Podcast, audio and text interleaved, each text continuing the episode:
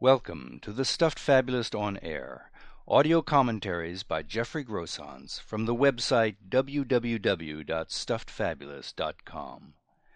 These commentaries present an independent point of view in the form of original fables and parables on psychological, social, political, spiritual, and philosophical questions of today. The ultimate moral or lesson of each tale is left to listeners to decide.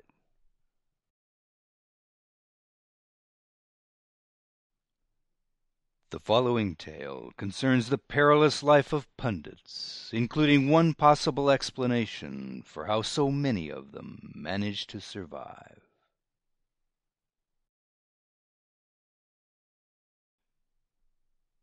The March of the Pundits Once a film crew set out to document the March of the Pundits. The intent had been to capture this unique phenomenon for posterity by venturing deep into pundit habitat, braving the barren wasteland they traditionally favored, and the mind numbing chill of its windier reaches. All this in the inky night that covered the pundit world much of the time. The logistics of the effort, understandably, were daunting. Simply getting to a place so remote, so alien to any definition of life as we know it, was fraught with difficulties. A landscape that might at first be thought solid and certain turned out more often than not simply to be frozen in place, prone to sudden collapse, or deeply cracked just beneath the surface, to breaking loose with an ear splitting roar and carrying one utterly away. Everywhere in this vast emptiness lay the stiff remains of pundits who'd become disoriented, gotten hopelessly lost, and been given up for dead long since. And dead they most assuredly appeared, despite their often uncanny semblance of still having some weak flicker there behind the glazed eyeballs. Months passed before the filmmakers actually spotted a live one waddling about in the distance and showing at least minimal signs of life, though whether that be intelligent or not remained unclear. Cautiously tracking this figure along its erratic path, all the while debating its frequent reversals and long circular meanderings over ground already covered time and again, the exhausted crew finally came upon what they'd nearly given up hope of ever finding.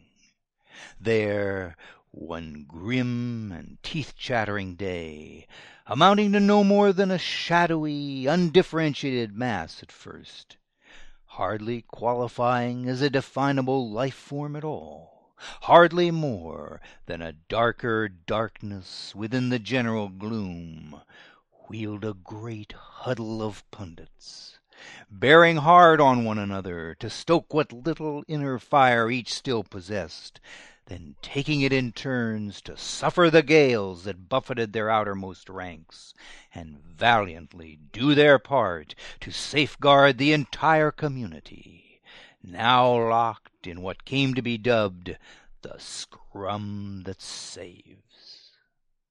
It was this dauntless commitment to their mutual self preservation that proved most astonishing in the award winning documentary the expedition ultimately produced.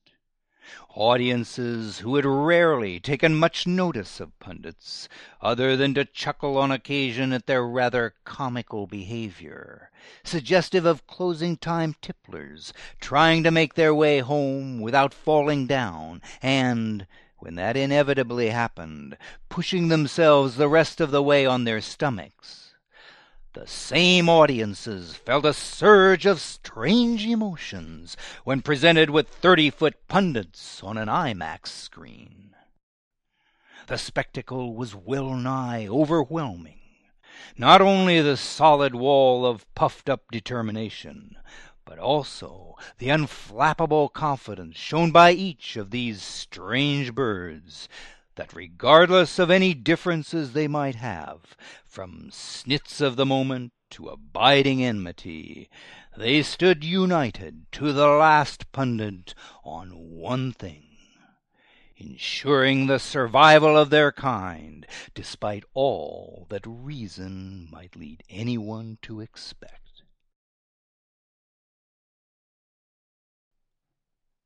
More fables and parables like the one you've just heard are available for reading, downloading, and forwarding at www.stuffedfabulist.com. Bound collections of tales in the series Likely Stories, Contemporary Fables and Parables and audio CD collections of selected tales can also be ordered through bookstores or directly through the orders page of the website.